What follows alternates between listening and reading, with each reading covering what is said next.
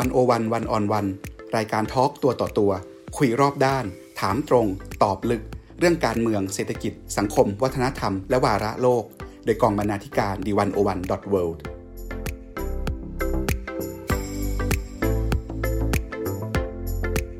สวัสดีค่ะคุณผู้ฟัง พบกันอีกครั้งนะคะ กับรายการ1 o 1 1 on 1รูปแบบพอดแคสต์คุณผู้ฟังคะตั้งแต่โลกของเราเนี่ยเข้าสู่ยุค Internet of Things เทคโนโลยีดิจิทัลและอินเทอร์เน็ตเนี่ยก็เร่ง speed ความเปลี่ยนแปลงไปทั่วโลก ตั้งแต่ชีวิตธรรมดาสามัญชีวิตประจำวันทั่วไป ไปจนถึงโลกาภิวัตน์ทางเศรษฐกิจ แต่อีกสิ่งหนึ่งที่เทคโนโลยีดิจิตอลกำลังสร้างแรงสั่นสะเทือนเป็นอย่างมากเลยก็คือความสัมพันธ์ระหว่างประเทศ ไม่ว่าจะเป็นการที่รัสเซียเนี่ยโจมตีระบบราชการและธนาคารออนไลน์ของรัฐบาลดิจิตอลอย่างเอสโตเนีย ซึ่งเป็นรัฐบาลที่ขึ้นชื่อเรื่องความสามารถทางดิจิตอลมากๆนะคะในปี 2007 หรือว่าข่าวเช้าว่าด้วยการแทรกแซงการเลือกตั้งประธานาธิบดีสหรัฐปี 2016 โดยฝีมือของประธานาธิบดีรัสเซียวลาดิเมียร์ปูตินนะคะ จนโดนัลด์ทรัมป์เนี่ยได้รับการเลือกตั้งตบเท้าเข้าทำเนียบขาวไปหนึ่งสมัย ทั้งหมดทั้งมวลนี้เนี่ยเเกี่ยวล้วนเกี่ยวพันกับความมั่นคงไซเบอร์ทั้งสิ้นคำถามสำคัญก็คือว่าเกิดอะไรขึ้นกับโลกของเรานะคะ เมื่ออำนาจอธิปไตยและความมั่นคงปลอดภัยของประเทศชาติเนี่ยไม่ใช่เพียงแค่เส้นเขตแดน ไม่ใช่เพียงแค่อาวุธนิวเคลียร์หรือว่าชีวิตความเป็นอยู่ที่ดีของผู้คนอีกต่อไป แต่ยังหมายถึงบูรณภาพทางดินแดน หมายถึงขีดความสามารถของรัฐในโลกไซเบอร์ หรืออาจจะหมายถึงอำนาจอธิปไตยที่เริ่มเคลื่อนเข้าไปหาบรรษัทข้ามชาติด้วย วันนี้นะคะวันโอวันชวน คุณจิตทิพย์มงคลชัยอารัญญา นักศึกษาปริญญาเอกจากมหาวิทยาลัยจอร์จวอชิงตัน ผู้สนใจเกี่ยวกับ ความมั่นคงระหว่างประเทศนะคะ มาสนทนาว่าด้วยภูมิทัศน์ของการเมืองและความสัมพันธ์ระหว่างประเทศที่ขยับขยายปริมณฑลไปสู่โลกดิจิทัล จนกลายเป็นอีกสมรภูมิหนึ่งแห่งการงัดข้อระหว่างชาติมหาอำนาจ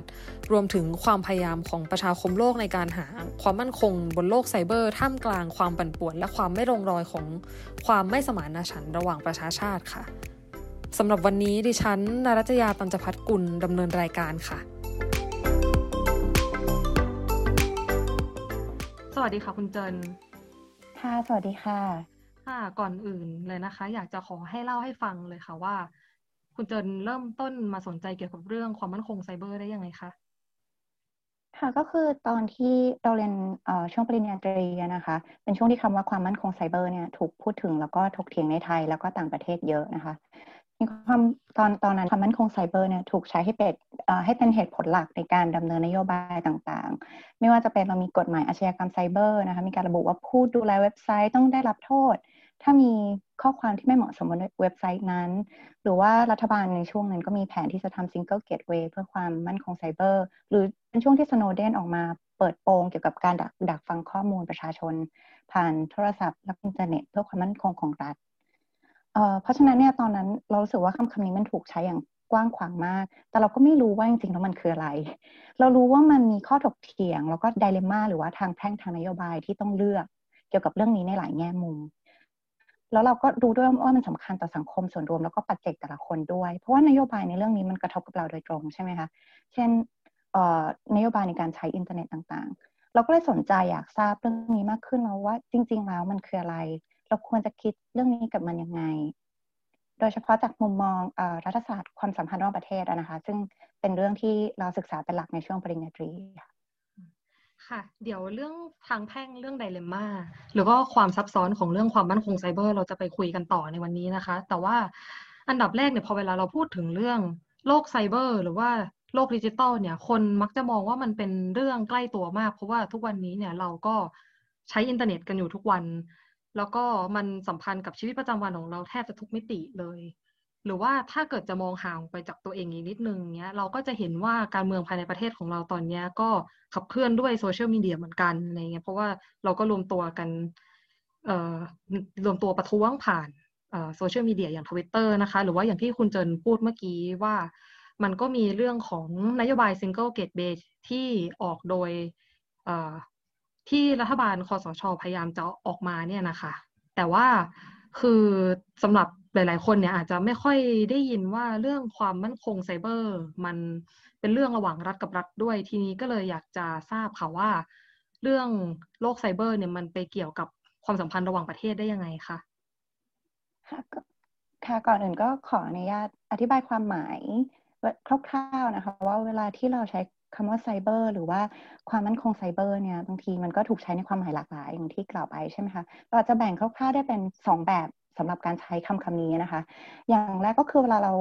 พูดถึงความพื้นที่ไซเบอร์หรือว่าความมั่นคงไซเบอร์เนี่ยเราโฟกัสหรือว่าให้ความสำคัญกับเนื้อหาที่ถูกสื่อสารที่อินเทอร์เน็ตทีนี้พอเวลาที่เราโฟกัสที่เนื้อหาเนี่ยประเด็นส่วนใหญ่ก็มักจะถูกมองว่ามีความเกี่ยวพันกับการเมืองภายในประเทศเป็นหลัก ยกตัวอย่างเช่น อย่างที่เราเพิ่งเห็นข่าวไปไม่นานก็ Twitter ก็ประกาศปิดบัญชีที่คาดว่าจะเกี่ยวข้องกับปฏิบัติการข่าวสารหรือว่า I.O. ที่กระจายเนื้อหาสนับสนุนกองทัพและรัฐบาลไทยหรืออย่างที่คุณจีนกล่าวไปเมื่อกี้นะคะ ว่าพื้นที่ไซเบอร์ในแง่นึงก็ถูกเป็นช่องทางสื่อสาร ข้อมูลต่างๆ ข้อความต่างๆ ของผู้ไม่เห็นด้วยกับรัฐบาล ส่วนรัฐบาลเองเนี่ยก็ สามารถที่จะเซ็นเซอร์ หรือว่าควบคุมเนื้อหาผ่านช่องทางนี้ได้เช่นกัน อย่างไรก็ตามเนี่ยถ้าเกิดมองไซเบอร์หรือว่าจะเรียกความมั่นคงไซเบอร์หรืออะไรก็ตามในเอ่อในโดยโฟกัสที่ในแง่เนื้อหาเนี่ยแม้ว่าตอนแรกอาจจะมองผิวเผินว่าเออมันอาจจะเป็นเรื่องการเมืองภายในประเทศแล้ว จริง ๆ มันก็มีมีมิติระหว่างประเทศเช่นกันนะคะ อย่างเช่นที่ผ่านมาเนี่ยเราก็อาจจะเห็นว่ากลุ่มการประท้วงออนไลน์ไม่จำเป็นต้องจำกัด ภายในประเทศ เราเห็นว่ามีการสร้างพันธมิตรระหว่างประเทศกลุ่ม Milk Tea Alliance ใช่ไหมคะที่ร่วมกันระหว่างฮ่องกงไต้หวันและไทย เพื่อสนับสนุนสิทธิมนุษยชน แล้วก็ประชาธิปไตยเนาะในแง่เดียวกันเนี่ยในในจากฝ่ายรัฐเนี่ยจริงๆรัฐเองก็ไม่สามารถคุมพื้นที่ภายในประเทศได้ขนาดนั้น เราจะเห็นว่าการที่รัฐเนี่ยเวลาที่ต้องต้องการกำกับควบคุมเนื้อหาบนอินเทอร์เน็ตหรือกระทั่งเช่นโซเชียลมีเดียเนี่ย อย่างเช่น ถ้าเกิดรัฐต้องการถอดถอนข้อมูลหรือบัญชีบน Facebook สิ่งที่รัฐต้องทำก็คือต้องส่งคำขอไปให้ตัว Facebook เอง เพื่อให้ Facebook ช่วยถอดถอนนั้น ซึ่งในประเด็นหลังนี้เกี่ยวกับการศึกษาบทบาทและอำนาจอธิปไตยของบรรษัทข้ามชาติเนี่ยก็เป็นอีกสิ่งหนึ่งที่นักวิชาการด้านสาขาความสัมพันธ์ระหว่างประเทศก็ให้ให้ความสนใจมากขึ้นเรื่อยๆ เพราะว่าอย่างล่าสุดที่ผ่านมาอีกเคสหนึ่งที่น่าสนใจเราก็เห็นว่า Facebook แล้วแล้วก็ Instagram ใช่ไหมคะ ประกาศแบน Account Trump เพื่อป้องกันทรัมป์เนี่ยใช้ระดมคนในช่วงเปลี่ยนผ่านประธานาธิบดีเนาะคือในในแง่นี้เนี่ยสิ่งที่เอกชนทำมันมันถูกตั้งคำถามว่าเออเอกชนการตัดสินใจของเอกชนเนี่ยมันไม่ใช่ในฐานะบริษัทเอกชนหนึ่งในการจัดการกับลูกค้าหรือใช้บริการ แต่อีกใน อีกอีกนัยหนึ่งเนี่ย เอกชนกำลังกำหนดว่าสิ่งสิ่งไหนควรรับรู้หรือไม่ควรรับรู้ระหว่างประเทศ ซึ่งอันนี้นักวิชาการหลายคนก็กำลังให้ความสนใจนะคะ อย่างที่บอกไป เอกชนกำลังบอกว่าข้อความแบบไหนเนี่ยเป็นภัยอันตรายหรือว่าไม่เหมาะสม แล้วตอนนี้งานวิชาการงานวิชาการบางชิ้นเนี่ยก็มีการเสนอด้วยว่าเอ๊ะหรือว่าจริงๆแล้วเอกชนพวกเนี้ยมีกำลังทำมีบทบาท ทำหน้าที่เรากับว่าเป็นเป็นนิวเซลเบรนนะคะหรือว่าเป็นกำลังทำหน้าทำหน้าที่หรืออำนาจคล้าย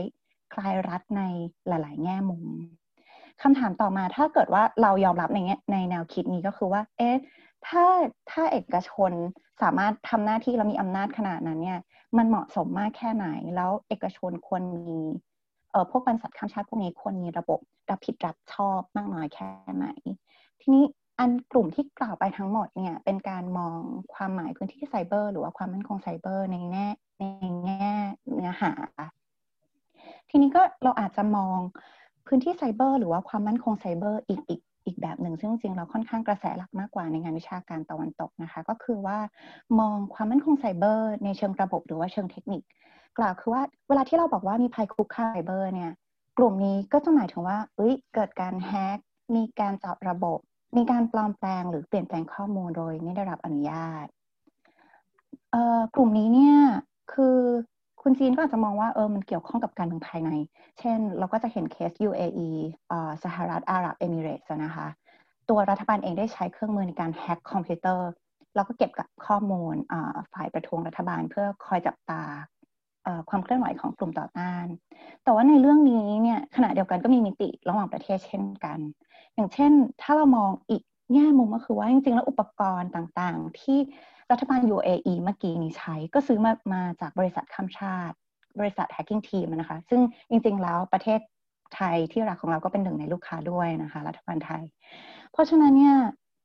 เวลาที่เราพูดถึงความมั่นคงไซเบอร์ในเชิงระบบ มันก็ปฏิเสธได้ยากว่าจะไม่มี มิติระหว่างประเทศมาเกี่ยวข้อง เพราะว่าโดยจริงๆแล้วโดยโครงสร้างพื้นฐานของอระบบอินเทอร์เน็ต หรือว่าไซเบอร์เนี่ยมันเชื่อมกันในระดับระหว่างประเทศอยู่แล้วนะคะแล้วก็ในในในบริบทของสาขาวิชาความสัมพันธ์ระหว่างประเทศแล้วเนี่ยส่วนใหญ่เราก็เวลาที่เราพูดถึงความมั่นคงไซเบอร์ เราก็มักจะหมายถึงความมั่นคงไซเบอร์ในเชิงระบบนี้นะคะ ทีนี้ถ้าเกิดว่าเจาะละเอียด เพิ่มนิดหน่อยในในแง่ว่าเอ๊ะแล้วอะไรคือดีเบต หรือประเด็นเกี่ยวกับความมั่นคงไซเบอร์ในสาขาวิชา IR หรือความสัมพันธ์ระหว่างประเทศนะคะ ส่วนใหญ่ก็อาจจะดูว่าอาวุธไซเบอร์อาวุธไซเบอร์เนี่ยสามารถนำมาใช้ในการจัดการความขัดแย้งระหว่างประเทศ ได้ยังไงใช้ได้หรือเปล่า การที่จีนแฮกระบบของสหรัฐเพื่อข่าวกรอง และขโมยข้อมูลเพื่อประโยชน์ทางเศรษฐกิจเนี่ยหรือการที่รัสเซียแฮกและแทรกแซงการเลือกตั้งของสหรัฐเนี่ยทำให้ สหรัฐและหลาย ๆ ประเทศกลับมาคิดว่า เอ๊ะ แล้วแต่ละประเทศควรมีนโยบายความมั่นคงอย่างไร นโยบายความมั่นคงแบบเดิม ๆ มันยังใช้ได้ไหมหรือว่าสถาบันระหว่างประเทศอย่างเช่น UN เนี่ยควรจะมาจัดการเรื่องนี้หรือไม่อย่างไรนะคะประเด็นนี้ก็เป็นประเด็นคร่าวๆที่สาขาวิชา IR ศึกษาเกี่ยวกับความมั่นคงไซเบอร์ ทั้งหมดนี้ถ้าตอบคำถามอย่างสั้นๆเลย ก็อาจจะกล่าวได้ว่า ด้วยความที่อินเทอร์เน็ตมันเชื่อมโยงในมิติระหว่างประเทศด้วยนะคะ มันไม่มันก็เอ่อไม่ว่าจะมองจากมุมมองในเชิงเนื้อหาหรือว่าเทคนิคนะคะ พื้นที่ไซเบอร์หรือว่าความมั่นคงไซเบอร์ก็ก็จะมีมิติระหว่างประเทศเข้ามาเกี่ยวข้องด้วยได้เสมอค่ะ แล้วทีนี้เนี่ยค่ะมันจะมีคำที่เรามักจะได้ยินกันอยู่เรื่อยๆอะไรเงี้ยว่า มันมีการโจมตีทางไซเบอร์เกิดขึ้นหรือว่าเรากำลังจะเผชิญกับแบบ ภัยคุกคามทางไซเบอร์อะไรอย่างนี้ แต่ว่าเอาข้อจริงเนี่ยเป็นมันเป็นคำที่เราฟังแล้วเราอาจจะนึกภาพไม่ค่อยออกเท่าไหร่ว่ามันหมายความว่าอะไรกันแน่ แบบการโจมตีทางไซเบอร์หน้าตามันเป็นยังไงภัยคุกคามทางไซเบอร์หน้าตาจริง ๆ แล้วมันเป็นยังไงกันแน่อะไรเงี้ยค่ะ ก็เลยอยากจะขอถามว่าแล้วอะไรมันคือตัวอย่างของการโจมตี หรือว่าภัยคุกคามทางไซเบอร์ที่เป็นรูปธรรมในทางการเมืองระหว่างประเทศคะแล้วมันมีผลกระทบที่เป็นรูปธรรมอะไรตามมาบ้างอะไรเงี้ยค่ะ ค่ะก็คือจริงๆแล้วการจะตอบว่าอะไรคือการโจมตีทางไซเบอร์หรือภัยคุกคามไซเบอร์เนี่ยจริงๆก็ต้องกลับไปดูที่ข้อเมื่อกี้นิดนึงว่าเรามองว่าความมั่นคงไซเบอร์คืออะไรนะคะ อย่างกลุ่มแรกที่มองว่าเป็นเรื่องเนื้อหาที่ถูกสื่อสารผ่านอินเทอร์เน็ตเนี่ยคนบางส่วนในกลุ่มนี้ก็อาจจะมองว่าการใช้ข้อความที่ไม่เหมาะสม หรือก็จะถูกเรียกว่าเป็นภัยคุกคามไซเบอร์เนี่ยก็คือข้อความที่ หมิ่นหรือว่าไม่เหมาะสมต่อกฎหมายหรือสังคมนั้นๆ ก็แล้วแต่ ซึ่งจริงๆเนี่ยในแง่นี้ก็ค่อนข้างอันตรายนะคะ เพราะว่าเวลาที่เราใช้คำเกี่ยวกับในในภาษาความมั่นคง ไม่ว่าจะเป็นเป็นภัยคุกคามต่อความมั่นคง หรือการโจมตีเนี่ยส่วนใหญ่แล้วเนี่ยเราจะเปิดโอกาสให้ภาครัฐได้ใช้อำนาจพิเศษในการโดยรายการตรวจสอบในการจัดการ ในอย่างที่กล่าวไปนะคะว่าในสาขาวิชาความสัมพันธ์ระหว่างประเทศแล้วเนี่ยเเวลาเราพูดถึงความมั่นคงไซเบอร์เนี่ยเราจะเน้นในเชิงระบบมากกว่า ทีนี้การการโจมตีไซเบอร์เนี่ยในส่วนใหญ่แล้วเราก็มักจะหมายถึงว่าเป็นการปฏิบัติการที่มีการเกี่ยวข้องกับการใช้อาวุธไซเบอร์คำถามคำถามต่อมาก็คือว่าเอาแล้วอะไรก็คือแล้วอะไรคืออาวุธไซเบอร์ถูกไหมคะง่ายๆเลยก็คือว่าอาวุธไซเบอร์เนี่ยก็คือ computer code ที่ถูกพัฒนาขึ้นเฉพาะให้เข้ากับช่องโหว่หนึ่งหนึ่งในระบบคอมพิวเตอร์ คือปกติแล้วเนี่ยทุก ๆ ระบบคอมพิวเตอร์เนี่ยก็จะมีช่องโหว่อยู่แล้วนะคะ ไม่ว่าจะออกแบบดีขนาดไหนก็ตาม ตัวอาวุธไซเบอร์คือว่าเป็นตัวโค้ดที่ถูกพัฒนาเพื่อเฉพาะเจาะจงให้กับให้เข้ากับช่องโหว่หนึ่งหนึ่งของระบบคอมพิวเตอร์ ซึ่งตัวโค้ดนี้จะเป็นตัวกำหนดพฤติกรรมของโปรแกรมเป้าหมาย หลังจากที่โปรแกรมเป้าหมายโดนเจาะและถูกควบคุมหรือที่เราเรียกว่าแฮกแล้วเนี่ย พฤติกรรมของโปรแกรมที่โดนแฮกเนี่ยก็จะขึ้นอยู่กับชุดคำสั่งในโค้ดนั้นๆ เช่นสั่งว่า เอ้ย ส่งข้อมูลกลับมาให้ฉันหน่อย เพื่อไม่ไม่ว่าเราอาจจะเอาไม่ว่าเราอาจจะเอาข้อมูลนั้นเนี่ยไปใช้ประโยชน์ในเชิงข่าวกรอง หรือว่าในเชิงเศรษฐกิจ หรือว่าเราอาจจะสั่งให้โค้ดนั้นสั่งให้ เฮ้ยล้างข้อมูล ลบข้อมูลไปเลย หรือแม้กระทั่งทำลายระบบเองนะคะ ทีนี้ตัวอย่างของการโจมตีไซเบอร์หนึ่งในการโจมตีไซเบอร์ชื่อดังระดับโลกเลยเนี่ย เป็นอาจจะอาจจะเป็นเหตุการณ์ที่เกิดขึ้นที่อิหร่านนะคะ เป็นการโจมตีเครื่องหมุนเวียงนิวเคลียร์ในประเทศอิหร่านซึ่งตัวอาวุธไซเบอร์ที่ที่ใช้ในการโจมตีเนี่ยมีชื่อดังเรียกว่า Stuxnet นะคะ จากเอกสารที่รั่วไหลต่อมาเนี่ยก็ค่อนข้างชัดเจนว่าอาวุธตัวนี้ถูกพัฒนาขึ้นโดยสหรัฐและอิสราเอลร่วมกัน ทีนี้การโจมตีทำลายระบบแบบที่มีความสำคัญมากๆ เช่นเครื่องหมุนเวียง หรือ centrifuge แบบแบบที่ Stuxnet ทำได้เนี่ยนะคะ ก็เกิดขึ้นได้ไม่บ่อยนัก ยิ่งเป็นระบบที่มีความสำคัญมากเท่าไหร่เนี่ย ระบบรักษาความปลอดภัยมันก็จะยิ่งเข้มข้นขึ้นนะคะ อย่าง Stuxnet ที่พูดไปเนี่ยใช้ช่องโหว่ที่เรียกว่า zero days zero days ก็คือว่าเป็นช่องโหว่ประเภทหนึ่งที่แม้แต่กระทั่งผู้ออกแบบระบบเองก็ยังไม่พบ สมมติคนจีนออกแบบระบบเป็น Microsoft หรืออะไรก็ตาม คนจีนมีช่องโหว่แต่คนจีนไม่ไม่เราไปเจอช่องโหว่นั้นก่อนอันนั้นเรียกว่า zero days นะคะ ทีนี้เนี่ยไอตัว s t ก c เนี่ยใช้ข้อมูลเกี่ยวกับช่องโหว่ถึง 4 ตัว แล้วช่องโหว่แต่ละอันเนี่ยก็หายากแล้วก็แพงมากในตลาดมืดนะคะ เพราะฉะนั้นการที่เจาะหรือว่าจู่โจมโจมตีทางไซเบอร์ ต่อระบบที่มีความมั่นคงในระดับสูงเนี่ยก็เกิดค่อนข้างยาก ต้องมี supply ในการตามหาช่องโหว่แล้วก็เทคนิคองค์ความรู้ในการแฮกรวมถึงปฏิบัติการการโจมตีระดับสูงแบบนี้ก็มักจะต้องใช้ข่าวกรองในระดับสูงมาก เช่น ใครเป็นคนดูแลเครื่องเซนติฟิวนั้นได้อะไรประมาณนี้นะคะ เพราะฉะนั้นภาพภาพที่กล่าวไปก็คืออยากจะ ให้เห็นภาพเลยคร่าวๆว่า การโจมตีไซเบอร์ระหว่างประเทศเนี่ยจริงๆ เกิดขึ้นบ่อยจริงและเกิดขึ้นบ่อยมากทุกๆวัน แล้วก็ส่งผลเสียหายอย่างสตักเน็ตเนี่ยทำลายเครื่องหมุนเหวี่ยงนิวเคลียร์ของอิหร่านใช่ไหมคะท้ายสุดแล้วอิหร่านก็ต้องชะลอโครงการพัฒนานิวเคลียร์หรือว่าการโจมตีขอโทษค่ะการโจมตีไซเบอร์ในกรณีเอสโตเนียเนาะโดยประเทศรัสเซียในปี 2007 ก็ส่งผลเสียหายในทางเศรษฐกิจอย่างมาก แต่ว่าไม่ว่าอย่างไรก็ตามเนี่ย ผลเสียหายก็ยังไม่ได้เกิดขึ้นในระดับสงคราม ในความหมายที่ว่ายังไม่มียังไม่เคยมีคนเสียชีวิต แล้วก็ส่วนใหญ่แล้วเนี่ยการโจมตีทางไซเบอร์ ก็มักจะไม่ได้ถูกใช้เพื่อการทำลายอย่างเช่นในเคสตักเน็ตเพราะว่ามันเกิดขึ้นยาก ส่วนมากเราเราจะใช้หรือรัฐต่างๆเนี่ยจะใช้ อาวุธไซเบอร์ในหรือการโจมตีไซเบอร์เพื่อ disrupt สร้างความปั่นป่วน เพื่อผลทางการเมืองหรือว่าผลประโยชน์ทางข่าวกรองและเศรษฐกิจมากกว่าค่ะค่ะ แล้วทีนี้เนี่ยพอเราคุยกันเรื่องแบบความสัมพันธ์ระหว่างประเทศ ความมั่นคงระหว่างประเทศ ความขัดแย้งความร่วมมือ เรา มันจะมีอีก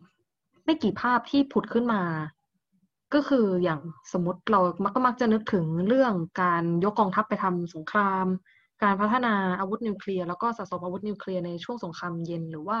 ถ้าเกิดขยับเวลามาใกล้หน่อยก็คือจะเป็นเรื่องของการก่อการร้ายนะคะ แต่อย่างความขัดแย้งระหว่างรัฐที่เกิดในโลกไซเบอร์เนี่ยค่ะ อยากทราบว่ามันต่างไปจากลักษณะความขัดแย้งระหว่างประเทศที่เออเป็นแบบไม่ได้มีเทคโนโลยีดิจิตอลแบบนี้เข้ามาเกี่ยว เข้ามาเกี่ยวกันบ้างไหมคะ แล้วเราควรจะทำความเข้าใจความมั่นคงโลกไซเบอร์ยังไงคะ คือเรามองว่าความขัดแย้งระหว่างรัฐนะคะหรือว่าแม้กระทั่งระหว่างรัฐกับตัวแสดงที่ไม่ใช่รัฐเช่น กลุ่มผู้ก่อการร้ายเนี่ยมันเป็นผลพวงจากความขัดแย้งระหว่างการเมืองระหว่างประเทศ คือมันมีเอ่อคอนฟ lict หรือว่าเป็นเป็นสาเหตุเรื่องด้านความขัดแย้งในในในทางการเมืองอยู่แล้ว อาวุธไซเบอร์ หรือว่าอาวุธนิวเคลียร์หรือกระทั่งอาวุธตามแบบ ไม่ว่าจะเป็นปืนหรือรถถังมันเป็นเครื่องมือที่รัฐมีแล้วรัฐสามารถเลือกใช้ เพื่อให้เหมาะสมกับความขัดแย้งหนึ่งหนึ่งนะคะ เช่นรัฐการที่รัฐมีอาวุธอันนึงเนี่ยไม่จำเป็นว่ารัฐต้องใช้อาวุธนั้นๆก็ได้ เช่น รัฐที่มีนิวเคลียร์ไม่จำเป็นว่าต้องประกาศว่าฉันจะใช้ในอาวุธนิวเคลียร์ในทุกๆ ความขัดแย้ง ซึ่งจริงๆ โดยสถิติเนี่ยมีน้อยมากด้วยซ้ำไปที่รัฐที่มีนิวเคลียร์จะประกาศว่าฉันจะใช้อาวุธนิวเคลียร์ อันนี้ logic เดียวกันกับการมีอาวุธไซเบอร์นะคะรัฐที่เชี่ยวชาญด้านความมั่นคงไซเบอร์ไม่จำเป็นที่จะต้องโจมตีไซเบอร์แบบซับซ้อน อย่างเช่นในเคสตักเนี่ยในทุกๆ ความขัดแย้งกับคู่ขัดแย้ง ทีนี้อย่างไรก็ตามเราไม่ได้บอกว่าปฏิบัติการทางไซเบอร์หรือว่าไซเบอร์โอเปอเรชั่นเนี่ยมันไม่มีลักษณะเฉพาะตัวหรือว่าไม่แตกต่างจากปฏิบัติการทางทหารทั่วไป ความแตกต่างที่สำคัญอย่างหนึ่งของการปฏิบัติการในการใส่คือ ขอโทษค่ะ ความแตกต่างที่สำคัญอย่างหนึ่งในการในของ Cyber Operations นะคะ หรือการปฏิบัติการไซเบอร์เนี่ย ก็คือมันยากที่จะใช้ในการส่งสัญญาเพื่อการเจรจาต่อรองหรือการบังคับ อันนี้ขออธิบายนิดนึงว่าในการบังคับการการเจราจาต่อรองหรือการบังคับเนี่ย หรือว่าภาษาอังกฤษเรียกคำสั้นๆว่า coercion เนี่ย เป็นเป็นหนึ่งในหัวใจของ การศึกษาความมั่นคง โดยเฉพาะความมั่นคงในสมัยใหม่นะคะ แนวคิดเรื่องปฏิบัติการทางการทหารปัจจุบันเราเน้นเราเน้นหลัก coercion ก็คือการใช้การบังคับผ่านแรงจูงใจเพื่ออีกฝ่ายหนึ่งเปลี่ยนพฤติกรรมของเขาให้ตรงกับสิ่งที่เราต้องการ โดยการบังคับอาจจะใช้ทั้งกำลังหรือไม่ใช้กำลังก็ได้ไอตัว coercion เนี่ยมันต่างจาก อดีตก็คือการใช้ brute force หรือกำลังดิบๆ ในการทำลายคู่ต่อสู้ ทีนี้หัวใจหนึ่งของ coercion เนี่ยก็คือการส่งสัญญาหรือการสื่อสารว่า เฮ้ย เราต้องการอะไร เรามีความมุ่งมั่นและเอาจริงกับสิ่งที่เราเรียกร้องนะ ถ้าเกิดว่าเราพร้อมที่จะใช้กำลังเพื่อเพื่อได้มาซึ่งซึ่งสิ่งนี้นะว่าท้ายที่สุดเราไม่อยากใช้เลย จากลอจิกนี้เนี่ย เวลาที่รัฐมีทหาร รัฐซ้อมรบร่วมกับพันธมิตร หรือว่ารัฐซ้อมยิงขีปนาวุธนิวเคลียร์หรือรัฐเคลื่อนกำลังพลต่างๆ จุดประสงค์หลักจุดประสงค์หนึ่งเลยก็คือเพื่อส่งสัญญาณว่าเฮ้ยฉันมีน้ำยา หรือฉันเอาจริงนะ ถ้าถ้าเกิดว่าเธอไม่ยอมเมื่อไหร่ฉันก็พร้อมที่จะใช้กำลังนี้แล้วถ้าเกิดว่ารัฐคู่แข่งมองว่า เอ้ย มันไม่คุ้มที่จะใช้กำลังในความขัดแย้งนี้ก็อาจจะถอยในความขัดแย้ง เพราะฉะนั้นในแง่นี้เนี่ยความสำเร็จของ coercion คือดูว่ารัฐได้ประโยชน์จาก ดูว่ารัฐเนี่ยได้ประโยชน์อย่างสิ่งที่เรียกร้องไปโดยใช้กำลังดิบหรือใช้ brute force ให้ได้น้อยที่สุด ทีนี้เนี่ยปัญหาหนึ่งของปฏิบัติการทางไซเบอร์เนี่ยในแง่ของการส่งสัญญาณว่าฉันเอาจริง ฉันพร้อมที่จะสู้ด้วยด้วยอาวุธไซเบอร์เนี่ยมันมีปัญหา เพราะว่าปกติแล้วเนี่ยการส่งสัญญาณหลักที่ง่ายที่สุดหรือว่าชัดที่สุดก็คือว่ามันต้องมี visibility ก็คือว่ามันสามารถมองเห็นได้อะเอ่อ ยิ่งมองเห็นได้มากเท่าไหร่ ยิ่งมองเห็นในที่สาธารณะเท่าไหร่ยิ่งดี เช่นการซ้อมรบการการเคลื่อนทหารเราก็คือว่าเราเราก็มีการโชว์ใช่ไหมคะแล้วก็มีมีให้เห็นในที่สาธารณะทำให้แสดงเห็นถึงศักยภาพว่าเออเรามีทรัพยากรเรามีความพร้อม ในการใช้กำลังหากหากจำเป็นต้องใช้ ทีนี้เนี่ยการเปิดเผยปฏิบัติการไซเบอร์แต่ละครั้ง เป็นผลเสียต่อเราเองที่เราต้องใช้อาวุธไซเบอร์นั้นๆในอนาคตพูดง่ายก็คือสมมติว่า เรากับคุณจีนเป็นศัตรูกันเนาะทีนี้เราดานนิสัยไม่ค่อยดี เราอยากได้เกาะพื้นที่หนึ่งของของคนจีน ทีนี้เราก็ต้องส่งสัญญาณให้คุณจีนทราบว่าถ้าคุณจีนเนี่ยไม่ยอมให้เกาะนี้กับเรา เราพร้อมที่จะสู้ เราพร้อมที่จะใช้กำลังหนึ่งในอาวุธที่เรามีคืออาวุธไซเบอร์ เราอยากจะโชว์คุณจีนว่า เราโจมตีไซไซเบอร์ใส่คุณจีนได้ แต่ทุกครั้งที่เราใช้ปฏิบัติการทางไซเบอร์เนี่ยหรือเราทุกครั้งที่เราใช้อาวุธไซเบอร์ แล้วประกาศให้คุณจีนรู้ ไม่ว่าจะแบบ ชัดเจนหรือไม่ชัดเจนก็ตามว่าเฮ้ยเป็นฝีมือเรานะ คุณจีนจะได้กลัวเราถูกไหมเอ่อสิ่งที่เกิดขึ้นก็คือว่าคุณจีนอาจจะสืบช่องโหว่ของตัวเองได้ว่า เฮ้ยฉันเออเราแฮกเข้าไปข้างในเราแฮกเข้าไปในระบบคุณจีนได้ยังไงอะไรเงี้ยแล้วคุณจีนก็อาจจะโละระบบป้องกันตัวเองหลังจากนั้น เมื่อไหร่ที่คุณจีนเเปลี่ยนระบบป้องกันของตัวเอง หรือว่าพัฒนาระบบให้ให้ได้อย่างดีขึ้นเนี่ย เมื่อนั้นเนี่ยเราก็ไม่สามารถใช้ช่องโหว่นั้นได้อีก พูดง่ายคือว่าเราไม่สามารถโจมตีคุณจีในส่วนนั้นได้อีกในอนาคต เพราะฉะนั้นเนี่ยจริงๆแล้วเราเองก็ไม่อยากเสี่ยงที่จะเปิดเผยข้อมูลนี้ว่าเรามีอาวุธนึกออกไหมคะนอกเหนือจากประเด็นเรื่อง visibility หรือว่าการการมองเห็นแล้วเนี่ยผลของการปฏิบัติการไซเบอร์ก็ยากที่จะควบคุม ผลการโจมตีไซเบอร์หนึ่งๆเนี่ยอาจจะ เกิดจากความผิดพลาดทางเทคนิคทำให้ฝ่ายส่งสัญญาณเองเนี่ยเช่นเราเองก็กลัวว่าเฮ้ยถ้าเกิดเราใช้สงครามอ่าขอโทษค่ะถ้าเราใช้แบบ cyber operations ก็กลัวที่จะสร้างความเสียหายจนเกินกว่าเหตุ อาจจะสร้างความตึงเครียดโดยไม่จำเป็น ในขณะเดียวกันคุณจีนในฐานะ ฝ่ายรับสัญญาณเองอะคุณจีนก็ไม่แน่ใจว่า เอ๊ะเรามีศักยภาพเท่านี้จริงหรอ หรือว่าเราแค่ฟลุก คือมันมีเหตุการณ์ที่เกิดในยูเครนนะคะ ในปี 2017 ก็คือว่า เกิดการไฟฟ้าดับ เป็นเวลาหนึ่งชั่วโมงในยูเครน ซึ่งก็ทราบว่าเป็นการโจมตีทางไซเบอร์ของน่าจะเป็นของรัสเซีย แต่ว่าก็เป็นยังเป็นที่ถกเถียงอยู่จนถึงปัจจุบันนะคะ ว่าเอ๊ะจริงๆแล้วผู้โจมตีต้องการอะไรกันแน่ หลักฐานที่มียังไม่ชัดเจนว่าทำไมผู้โจมตีไม่สร้างความเสียหายให้มากกว่านั้น แม้ว่าจะสามารถทำได้หรือว่าจริงๆแล้วผู้โจมตีเนี่ยพยายามสร้างความเสียหายหนักๆแล้ว แต่ว่าล้มเหลว ด้วยลักษณะพวกนี้ของปฏิบัติการไซเบอร์เนี่ยการโจมตีไซเบอร์ไซเบอร์ก็เลยยากที่จะใช้ในการส่งสัญญาณหรือว่าการสู้รบระหว่างสงคราม หากจะใช้ไซเบอร์เป็นเครื่องมือเดี่ยวๆ โดยตรง เพราะฉะนั้นตัวปฏิบัติการไซเบอร์เนี่ยก็เลยมักจะถูกใช้ในแง่ของการสอดส่องข้อมูลเพื่อข่าวกรอง ขโมยข้อมูลเพื่อผลประโยชน์ทางเศรษฐกิจ ที่เรียกว่า espionage นะคะหรือว่าเพื่อ disrupt หรือว่าการแสดงออกความไม่พอใจทางการเมืองระหว่างประเทศ หรือว่าใช้ร่วมกับปฏิบัติการทางทหารแบบดั้งเดิม อย่างเช่นเกิดในกรณีของอความ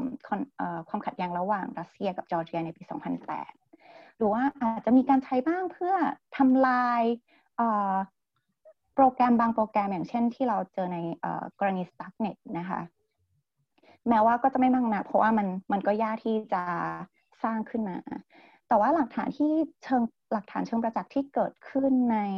ช่วงอย่างน้อย 5 ปีที่ผ่านมาเนี่ยการโจมตีไซเบอร์ระหว่างรัฐ หรือว่าระหว่างตัวแสดงต่างๆ ที่ไม่ใช่รัฐเนี่ยแม้ว่าจะมีเกิดขึ้นจำนวนเพิ่มขึ้นจริง ๆ แต่ว่ามันก็ยังไม่ได้ขึ้นหรือว่าความตึงเครียดยังไม่ได้ไปในถึงระดับสงครามที่จะมีคนเสียชีวิตนะคะแล้วรัฐเองต่างๆ ก็มีแรงจูงใจจริงๆแล้วว่า ก็ไม่อยากที่จะใช้อาวุธไซเบอร์เป็นอาวุธหลัก ๆ ในการรบ หรือแม้กระทั่งใช้ในการส่งสัญญาณระหว่างประเทศด้วยกันค่ะก็เลยว่าเป็นสาเหตุที่ว่ามันถึงยังไม่มีสิ่งที่เรียกว่าสงครามไซเบอร์เกิดขึ้นจริง ๆ ใช่ไหมคะ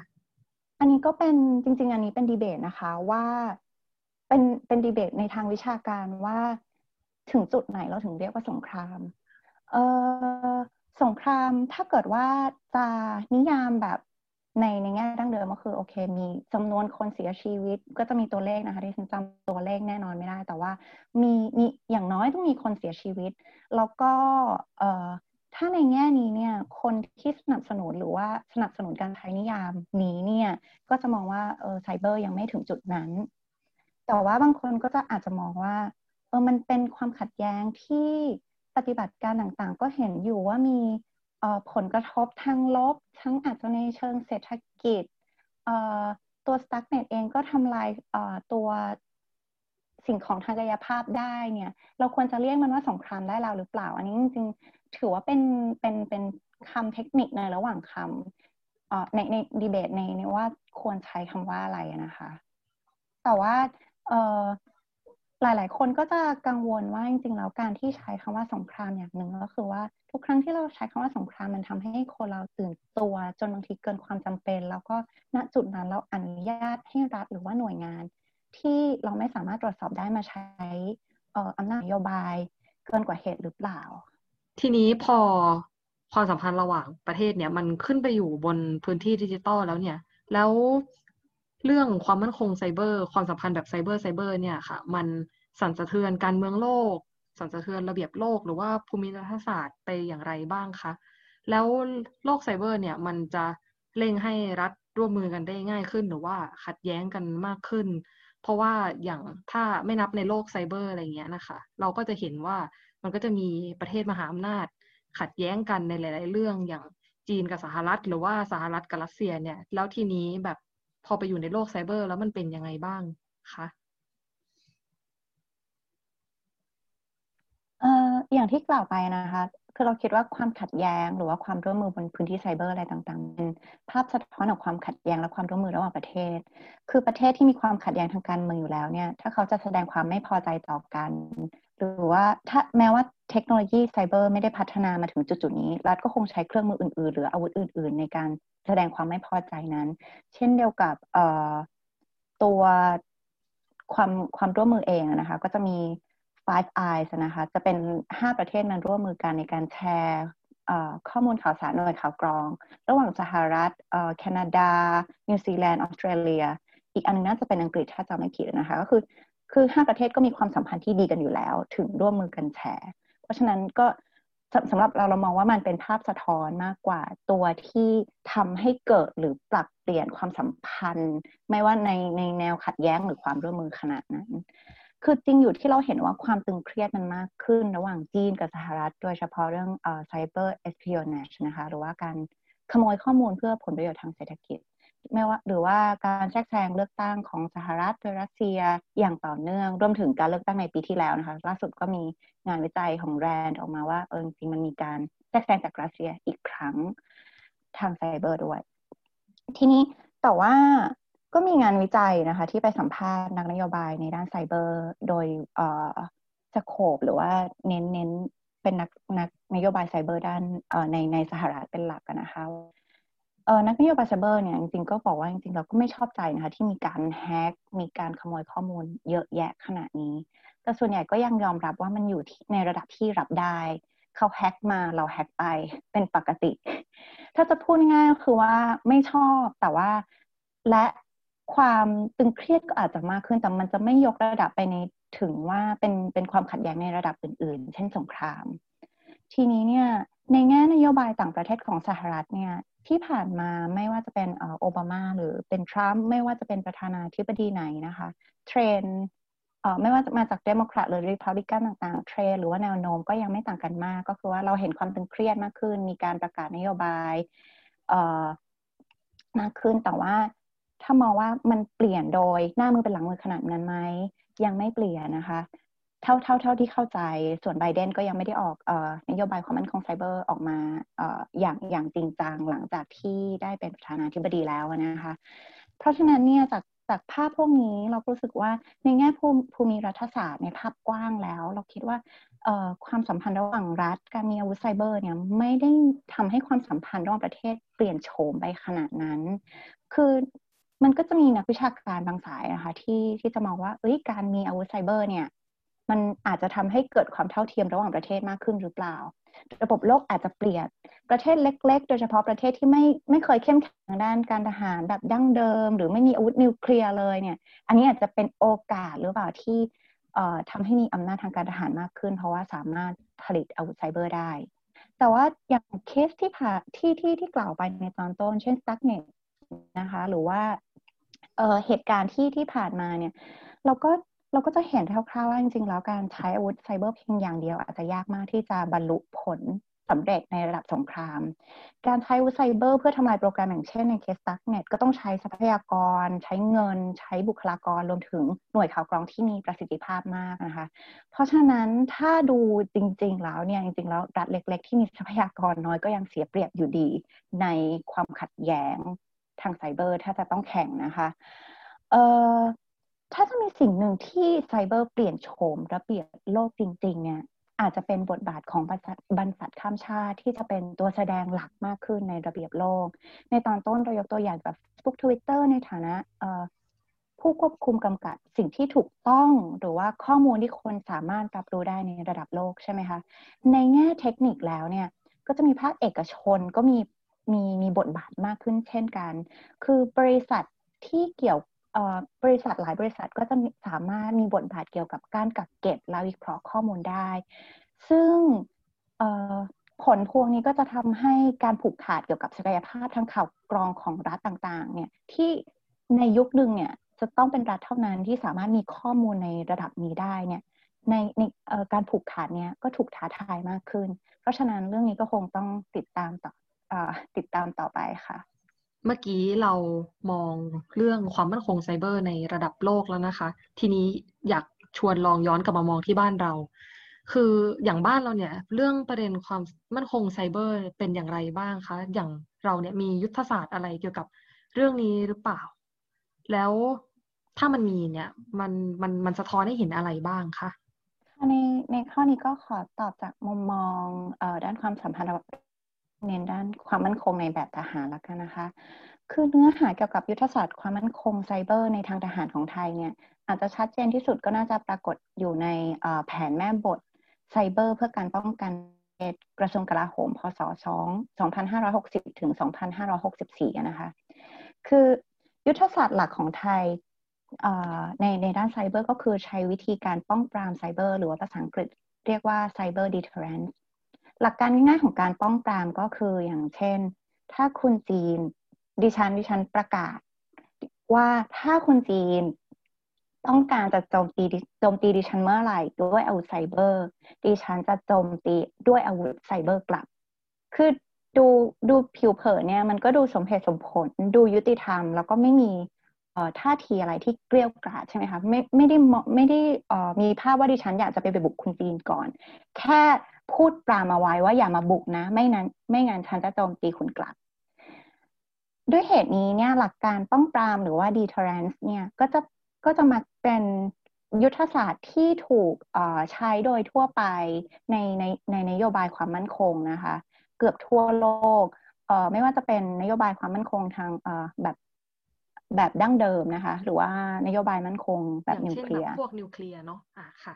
ใช่ค่ะ เป็น nuclear deterrence เออแต่พอเราเอาหลักการ deterrence เนี่ยมาประยุกต์ใช้บนพื้นที่ไซเบอร์ มันก็อาจจะมีปัญหาได้ คืออย่างที่กล่าวไปตอนต้นตอนที่เราพูดคุยกันเรื่อง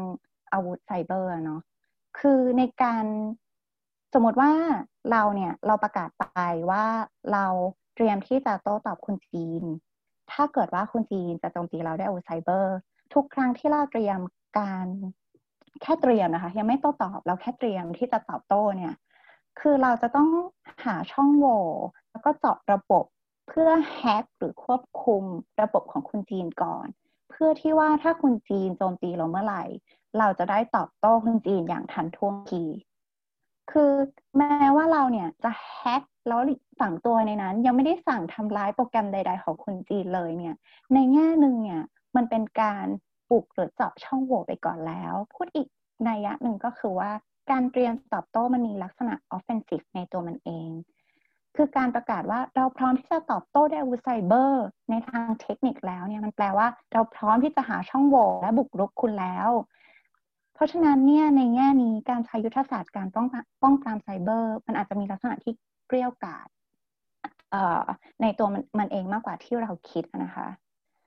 การที่จะบอกว่ายุทธศาสตร์นี้มันเหมาะสมหรือไม่ควรแก้ไขอย่างไรเนี่ย ก็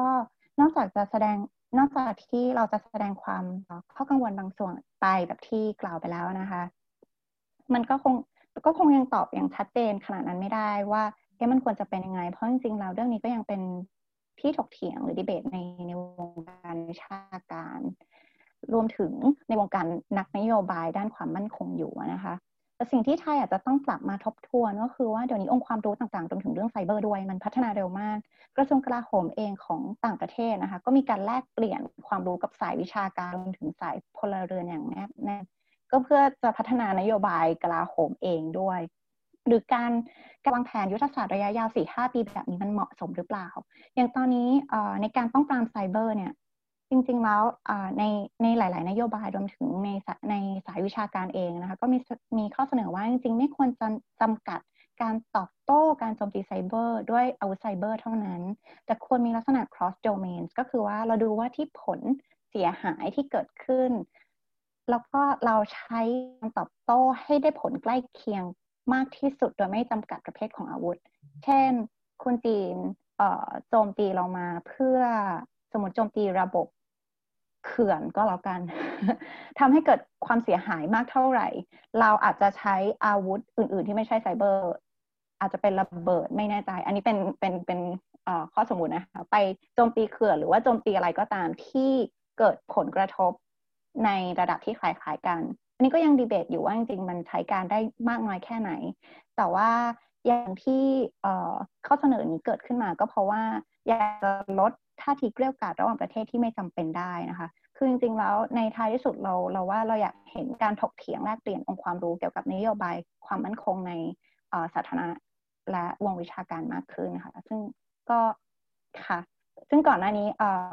ตัวแม่แผนแม่บทนี้ของกลาโหมที่ออกมาก็อาจจะไม่ได้มีการถกเถียงหรือพูดคุยกันมากขนาดนั้นค่ะ ค่ะ ฟังดูแล้วเนี่ยเรื่องความสัมพันธ์ระหว่างประเทศในโลกไซเบอร์ดูมีหลายจุดที่ยังไม่ลงตัวมาก แล้วก็ยังดูเป็นเรื่องที่ยังเคลื่อนได้อยู่ยังยังไม่มีข้อสรุปที่ชัดเจนนะคะ แล้วทีนี้เนี่ยพอเราพูดถึงความสัมพันธ์ระหว่างประเทศ มันมีตัวแสดงหนึ่งมันมีตัวละครหนึ่งที่เรามักจะอดนึกถึงไม่ได้ก็คือว่าอยู่ก็คือ UN นะคะ เพราะว่าพอเราพูดถึงเรื่องสันติภาพแล้วก็ความมั่นคงโลกต่าง ๆ เนี่ย เราก็จะต้องพูดถึง UN แล้วทีนี้เนี่ยในฐานะที่เป็นองค์กรที่ต้องการจะยุติความขัดแย้งระหว่างประเทศ แล้วก็สร้างสันติภาพโลกให้มันยั่งยืนเนี่ยนะคะอยากจะทราบว่า UN มีบทบาทอะไรไหมคะ กับที่เข้ามาจัดการเกี่ยวกับปัญหาความมั่นคงไซเบอร์ระหว่างประเทศ หรือว่าความขัดแย้งต่างๆ ที่ว่ารัฐจะตีกันบนโลกไซเบอร์ หรือว่าอะไรก็ตามนะคะ คือ ปัจจุบัน UN ก็มีคณะกรรมการย่อยนะคะ ที่ก็หวังว่าจะให้นานาชาติได้มาร่วมสร้างข้อตกลงร่วมกันในเรื่องนี้ ตัวย่อของหน่วยงานนี้หรือว่าคณะกรรมการนี้นะคะก็คือ GTE แต่จนถึงปัจจุบันเนี่ยข้อตกลงในเรื่องสำคัญสำคัญก็ยังไม่สามารถระบุได้เอ่อโทษทีค่ะ ไม่สามารถบรรลุได้นะคะหนึ่งในเหตุผลหลักในความไม่ลงรอยกันก็คือประเทศอำนาจนิยม ซึ่งนำโดยจีนนะคะ มีคำนิยามของของคำว่าความมั่นคงไซเบอร์ หรือว่าความมั่นคงของข้อมูลเนี่ยต่างกับหลายประเทศในตะวันตกนะคะ อย่างเช่นที่กล่าวไปตอนต้นนะคะ ว่าคำคำนิยามก็ยังไม่ค่อยลงตัวอย่างจีนเนี่ยอยากจะให้คำนิยามคำว่าความมั่นคงไซเบอร์ หรือความมั่นคงข้อมูลควบรวมถึงการกำกับดูแลเนื้อหาไปด้วย เช่นเนื้อหาที่ว่าเป็นภัยความมั่นคงต่อประเทศก็อยากให้มองว่าเอออันนี้สามารถที่จะควบคุมกำกับได้ อาจจะเป็นบ่อนทำลายของความมั่นคงนะคะ นอกจากประเด็นนี้แล้วเนี่ยหลายคนก็ยังกังวลว่า แม้ว่าจะมีการแม้ว่าข้อตกลงอาจจะออกมาได้ก็ตาม แต่ว่าการบังคับใช้ก็อาจจะยังมีปัญหาอยู่ เพราะว่าหนึ่งในความท้าทายของการบังคับใช้ข้อตกลงต่างๆ ก็คือว่าเฮ้ยถ้าถ้าคุณต้องการห้ามการโจมตีไซเบอร์เนี่ย มันก็ต้องมีระบบรับผิดรับโทษใช่ไหมคะจะจะรับผิดรับโทษได้ก็ต้องดูว่าใครเป็นคนทำก่อน ความท้าทายอย่างหนึ่งของไซเบอร์คือว่า การสืบหาว่าต้นตอมาจากไหนเนี่ยอาจจะต้องใช้เวลา